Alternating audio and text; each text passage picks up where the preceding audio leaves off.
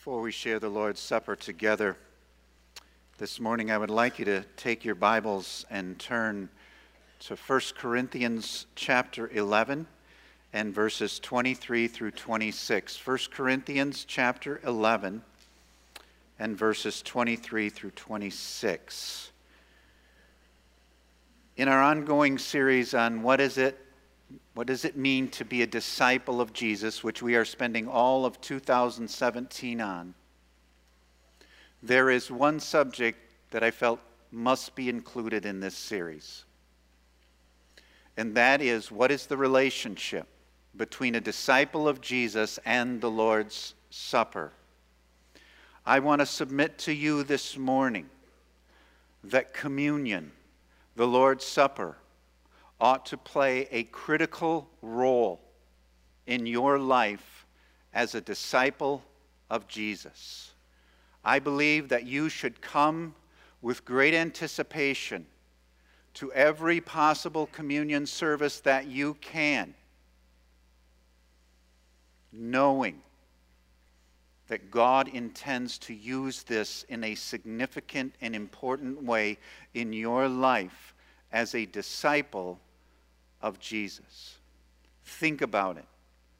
Our Master, our Savior, shortly before he died, celebrated the bread and the cup with his disciples.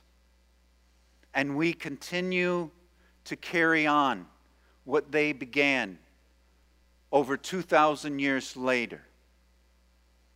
Now, this is important for you, for me, as disciples of Jesus. In verses 23 through 26, we read, or the Apostle Paul writes to the church at Corinth, For I, for I received from the Lord what I also delivered to you, that the Lord Jesus, on the night when he was betrayed, took bread. And when he had given thanks, he broke it and said, This is my body, which is for you. Do this in remembrance of me. In the same way, also, he took the cup after supper, saying, This cup is the new covenant in my blood. Do this as often as you drink it in remembrance of me. For as often as you eat this bread and drink the cup, you proclaim the Lord's death until he comes. Well, our first point this morning is a disciple and communion. The Lord's Supper is one of the most important times of worship that we have as a church. That is my thesis for this morning, and I hope to prove that to you as I go through this devotion because of what it symbolizes. It has a central place in New Testament theology and worship and practice. John Piper writes The essence of worship is the inner experience of treasuring the true beauty and worth of God. And the outward forms of worship are the acts that show how much we treasure the beauty and worth of God. Now, in the gathered or corporate life of the church, one of the external acts of treasuring Christ that we should do is the Lord's Supper. Jesus instructs us For as often as you eat this bread and drink the cup, for as often as you eat this bread and drink the cup, Jesus didn't give us a fixed schedule on how often we should celebrate the Lord's Supper. But as often as you do it, it is really important. It is very important. How often to celebrate the Lord's Supper is not easy to decide.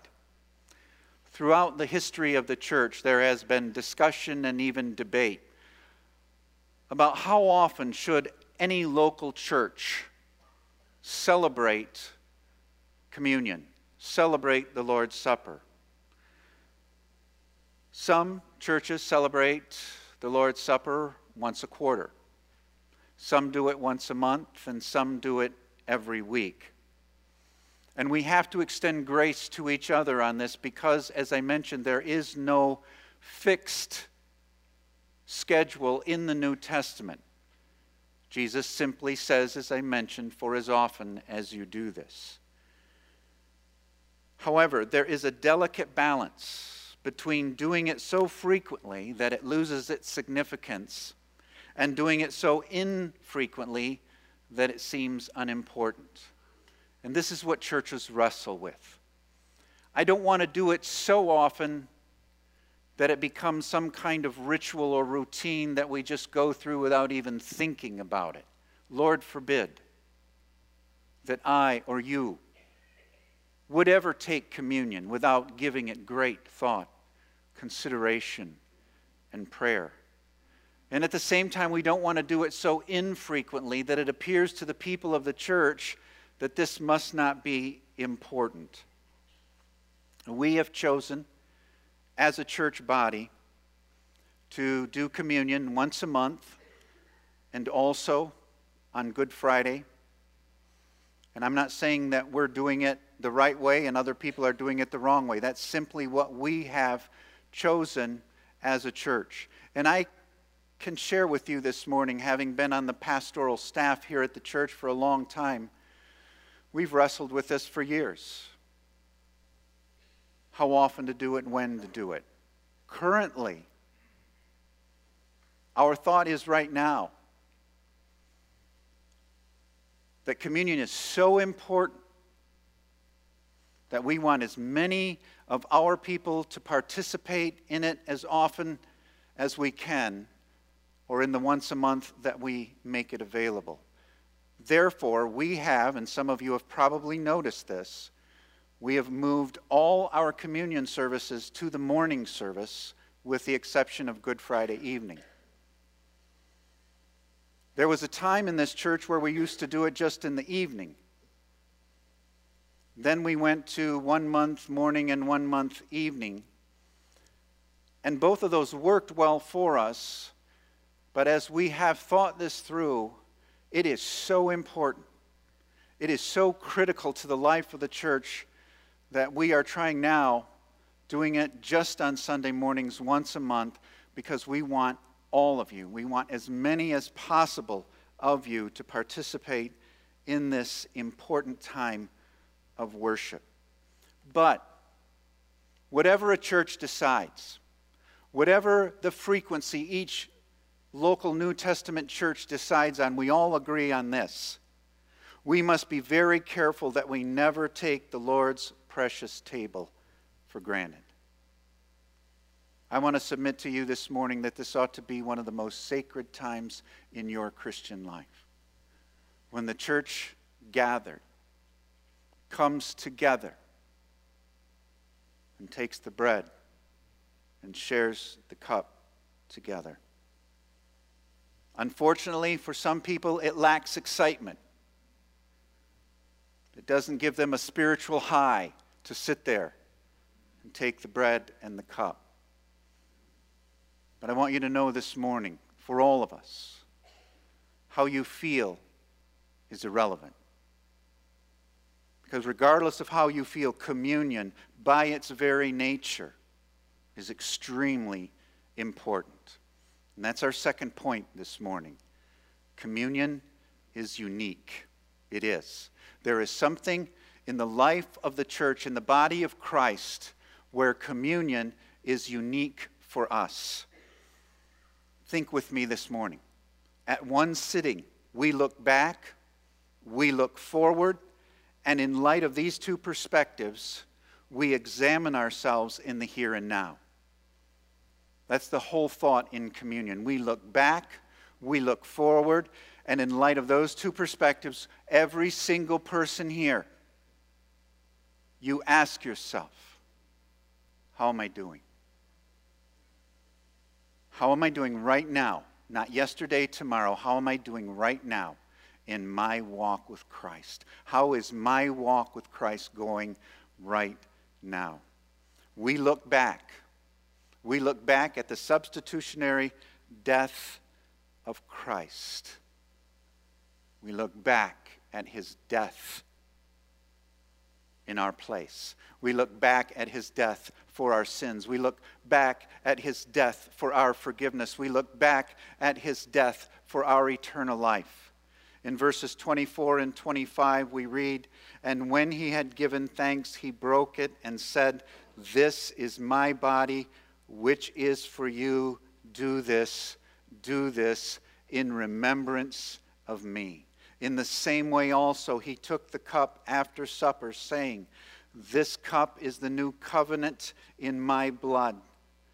Do this as often as you drink it in remembrance of me. So, if there is a most important thing about the Lord's Supper, it is that we are focused on the cross. We look back and see that on the cross Christ accomplished our great salvation. But we not only look back, but we look forward. We look forward to the coming of Christ. Every time we celebrate the Lord's Supper, there is the sense of anticipation that one day Jesus is going to return. In verse 26, it says this For as often as you eat this bread and drink the cup, you proclaim the Lord's death until he comes. There is a sense that every time we take communion, we are reminded that the earthly church, that the church here on earth, before we go to heaven, that we are to keep on celebrating the Lord's Supper, to keep on participating in, com- in communion until the Lord returns.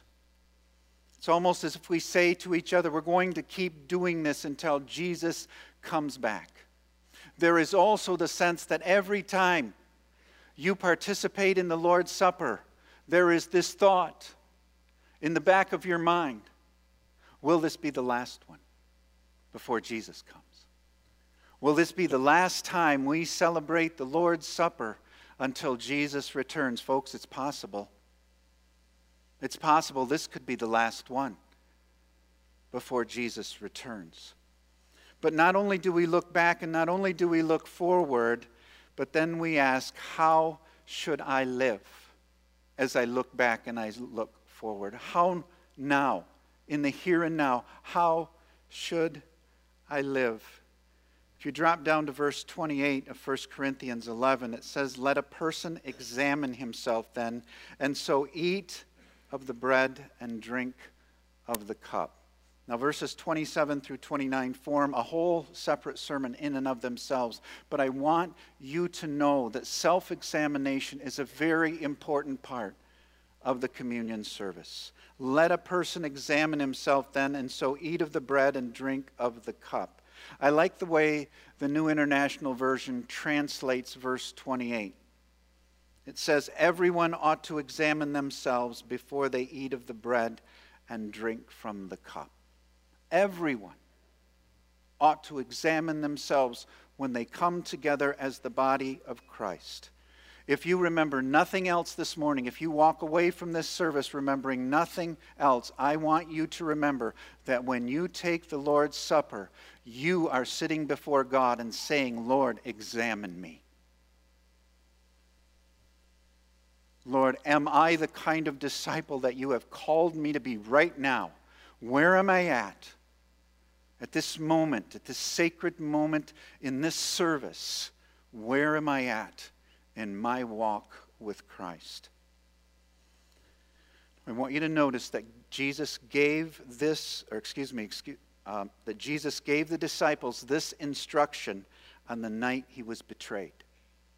Verse 23 The Lord Jesus, on the night when he was betrayed, took the bread.